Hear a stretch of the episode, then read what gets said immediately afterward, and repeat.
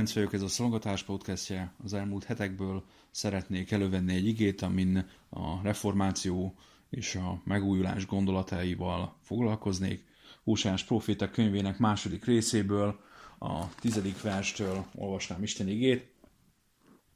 Isten mondja, azért most én csábítom őt, elvezetem a pusztába, és szívére beszélek.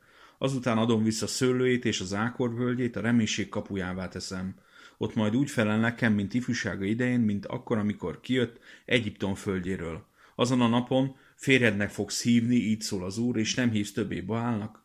Kiveszem szájából a Baálok nevét, nem emlegetik többé nevüket. Azon a napon szövetséget kötök javukra, a mezei vadakkal, az égi madarakkal és a földön csúszó mászó állatokkal. Kiírtom az íjat, a kardot és a háborút az országból, és biztonságba élhetnek elegyezlek magamnak örökre, elegyezlek magamnak az igazság és a törvény, a szeretet és az irgalom ajándékával.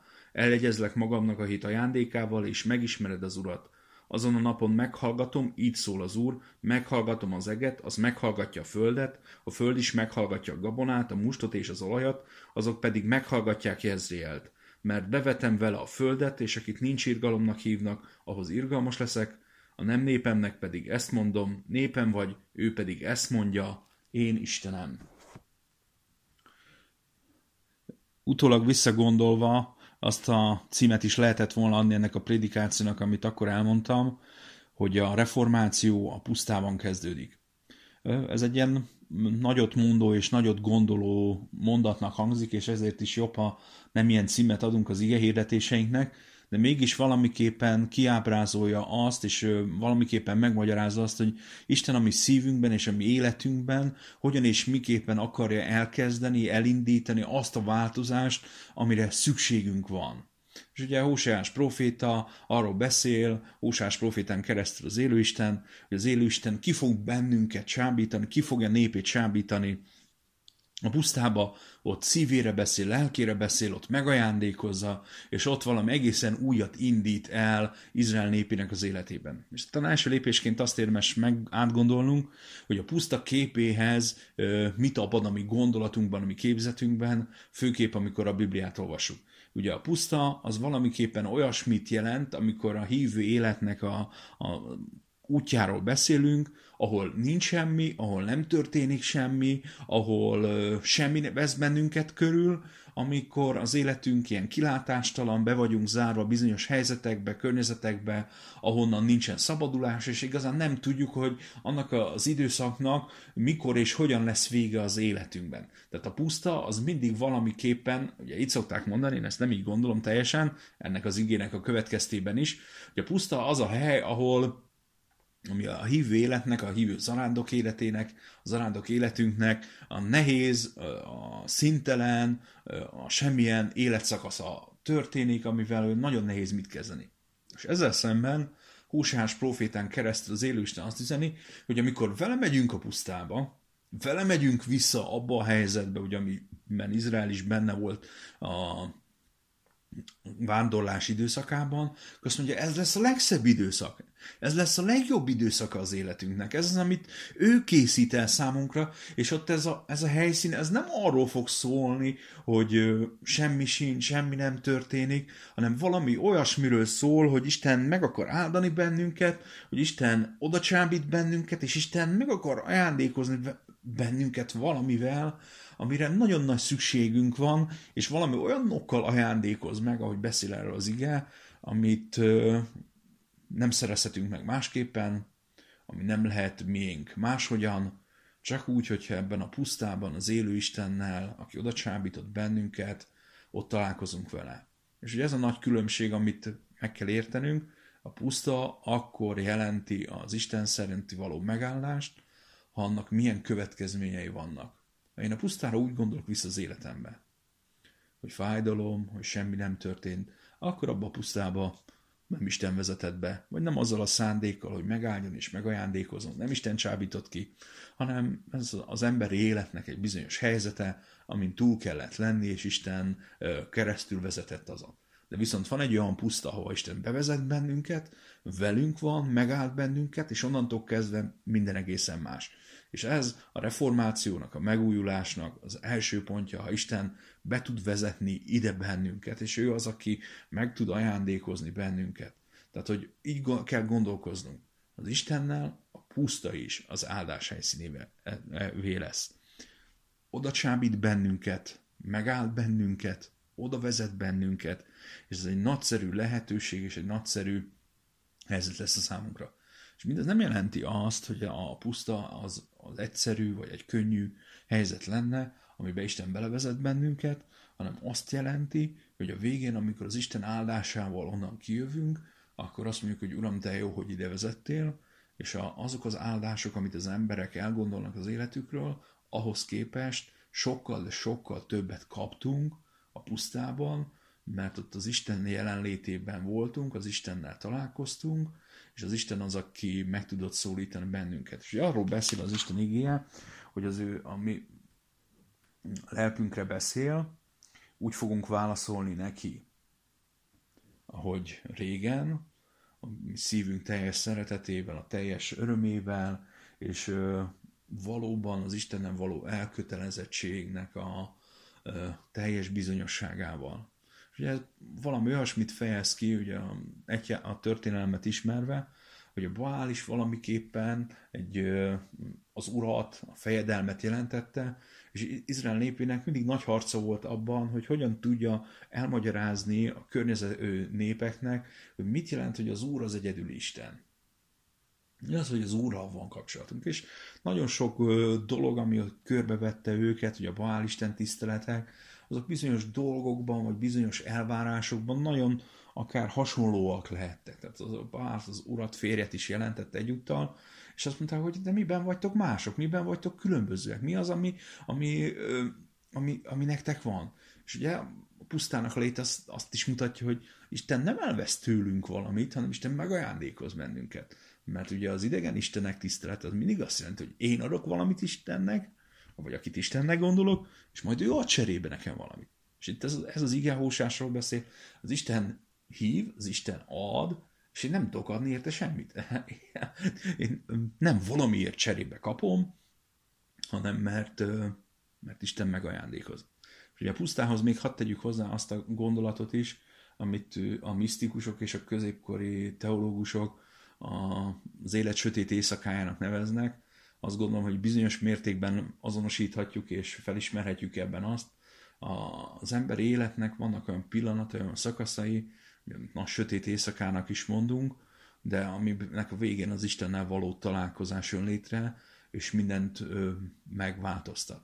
Tehát a pusztában nekünk azt is tudatosítani kell magunkban, hogy a puszta az egy kietlen, nem sok mindenre való hely, sőt, szinte semmire, de ha Istennel találkozunk ott, akkor az a puszta az áldások helyszínévé lesz a számunkra.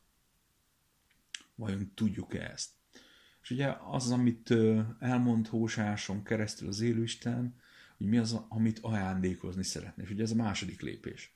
Isten kihív a pusztába, kicsábít bennünket, azt akarja, hogy abban a nagy semmiben, a nagy ürességben, a nagy hiányérzetben találkozunk Istennel, megértsük azt, hogy kicsoda ő valójában, és nem csupán ezt akarja, hanem azt szeretné, hogy megajándékozzon bennünket valamivel, és ez az valami, amire igazán szüksége van a hívő embernek, és azt gondolom, hogy azért csodálatos ez, mert azt mondja, hogy elsősorban lelki dolgokról beszél. Tehát amikor Isten megajándékoz bennünket valamivel, ha nyilván anyagi dolgokban is megajándékoz bennünket, olyan dolgokkal ajándékoz meg, amit magunktól nem tudunk létrehozni. Tehát, hogy anyagi sikereket el tudunk érni. Bizonyos dolgokat meg tudunk szerezni magunknak. Munkával, szerencsével, jó kapcsolatokkal. Meg tudjuk tenni, és azt mondjuk, hogy uram, hát nincs szükségem rá, mert megoldom én. De azt, amit Isten meg akar ajándékozni bennünket, az, az, az nem tudom magam erejéből és a magam elképzeléséből és a magam kitartásából megszerezni. Mert hogy mondja, eljegyezlek magamnak örökre, eljegyezlek magamnak az igazság és a törvény, a szeretet és irgalom ajándékával, a hit ajándékával, és megismered az Urat. Tehát az Úr megismerése történik a pusztában, ugye a reformáció alapja, hogy Istent megismerem, sokkal jobban, sokkal erőteljesebben és sokkal valóságosabban, mint ahogy addig tettem. Sokszor ugye a reformációt, a nagy képet nézzük, akkor sokkal jobban, mint abban a környezetben és abban a közegben az emberek egyáltalán gondoltak, vagy vágytak, vagy lehetőségét látták, annál jobban megismerem, de valamivel a, megismerés, az Istennek a megismerése, az olyan ajándékokkal jár a számunkra, az igazság, a törvény, a szeretet és az irgalom és a hit ajándékával. Tehát, hogy ezek a dolgok a magunk életében úgy szoktam kifejezni, hogy külön-külön talán megvalósulható. Tehát az igazság, vannak igazságos emberek. Van törvény, lehetséges. De az, azzal van a gond, és amit nem szokott menni, hogy az igazság, a szeretet, az igazság és a szeretet, a törvény és az irgalom, és a hit az egyszerre legyen a hív ember életében. Van az életünkben egy helyzet, amit meg kell ítélnünk, megítélhetjük igazságosan, megítélhetjük törvényesen, megítélhetjük a hit szemével, megítélhetjük a szeretet oldaláról, és megítélhetjük az irgalom oldaláról, és az, az mind, mind az öt különböző. Az igazság egészen más, mint a törvény. A szeretet egészen más, mint az irgalom. A hit egészen más, mint az irgalom. De amikor az Istent ismerjük meg, akkor ezek a dolgok együtt vannak, és a mi cselekedeteinkben, a mi ítéleteinkben, a mi tetteinkben, az egyszerre lesz jelen, és ez az, ami igazán lenyűgöző, mert ezt magunktól nem. Tudjuk, tudok igazságos és szeretetteljes lenni egyszerre. Törvényes és irgalmas egyszerre. Hit, hit, hittel és igazságos lenni egyszerre remélem mindannyian érezzük azt, hogy ez szinte lehetetlen, hogy, hogy ezt a magunk erejéből és magunk akaratából egyszerre igaz legyen bármelyik cselekedetünkkel, bármelyik gondolatunkra, bármelyik tettünkre, amit végrehajtottunk az életünkbe, kivéve az Isten ismeretében élünk, és ő ajándékoz meg bennünket ezzel. És ez a pusztából való kijövetel és az Istennel való kitalálkozásnak az igazi eredménye, és ezért nem hamisítható, mert ezek egyszerre fogják elképezni az életünket. És a hívembernek időnként el kell mennie a pusztába, az Isten hívására, hogy ez az ajándék az én életemben ott legyen. Mert van, ami könnyebb nekem. Van, akinek könnyebb igazságosnak lenni. Van, akinek könnyebb szeretetteljesnek lenni. És ez az emberi természetéből adódik de igazságosnak és szeretetteljesnek lenni együtt, ha az kicsit az én emberi természetem és az emberi gondolatommal szembe megy, ez nem olyan egyszerű. Ez egyedül az Isten ajándéka. És amikor Isten bevonz és becsábít bennünket ebbe a pusztába, akkor ezt akarja meg, ezzel akar megajándékozni bennünket. Olyannal, amit csak egyedül ő tud. Odaadni nekünk, senki más. És ez, a, ez az Isten vágya, és ez az Isten terve Izrael népe életével, és így kellett volna képviseljék Istent abban a világban, ahol behelyezte őket, és kell nekünk is képviselni őt. Hogyan és miként? Az Istennel való találkozás a pusztában, a nehézségek helyszínén, ahol Isten megtanít bennünket arra, hogy kicsoda ő, megtanít bennünket arra, hogy mennyire szeret bennünket, és megtanít bennünket arra, és készíteti mi szívünket, hogy mi is teljes szívünkkel szeressük őt. És ugye ez az, azért az arról is szól, hogy megállunk a pusztában, és ott nincs ami más, ami körbemez bennünket. Ott Isten a szívünkre tud beszélni. Ott nincs más, csak én és az Isten. És ez, ennek is idő van. Tehát, hogy nem egy pillanat alatt. Nem úgy van, és nem úgy történik, hogy kimegyek a pusztába, elzárok minden hangot, bemegyek a belső szobámba, és akkor utána megtörténik a csoda. Ott is idő kell. És oda is az kell, hogy nem én zárkózok be, hanem Isten hív engem, hogy most szeretnék veled. És nekünk erre készek kell lennünk. És ugye úgy fejeződik be, és az ugye az anyagilag is megállt bennünket az Isten, itt valahogy hósáson keresztül az élőisten azt mondja, hogy én meg tudok ajándékozni, azt mondja, hogy beszélek a földdel, beszélek a terméssel, beszélek a mezővadállatokkal, beszél Isten mindazokkal, akik a bizonytalanságot okozzák az életünkben. Ha föld nem adja termését, akkor nincs termésünk. Ha a mezei vadállatok jönnek és leszik a termésünket, nincs termésünk. Ha jön az eső, vagy nem jön az eső, akkor nem lesz termésünk. Ha olyan körülmények jönnek, olyan dolgok történnek, akkor nem, nem, nem lesz termésünk, nem lesz áldás az életünkön. Irma hurikán és a többieknél pontosan látjuk azt, hogy mennyire valóságos, még ez 2000 év múlva is. Ha jönnek, akkor nincs. Ha nem jönnek, akkor sincs. Tehát, hogy, hogy Isten azt mondja, hogy én azt teszem meg a te életeddel, hogy minden körülmény, ami az ellen lehetne, hogy a te életedben kudarcot valljál, azt mondja, én ezt a te javadra fordítom. Neked adom, érted adom, azért, hogy valóban a tied legyen, és ez az, amit Isten szeretne ajándékozni a magunk életében.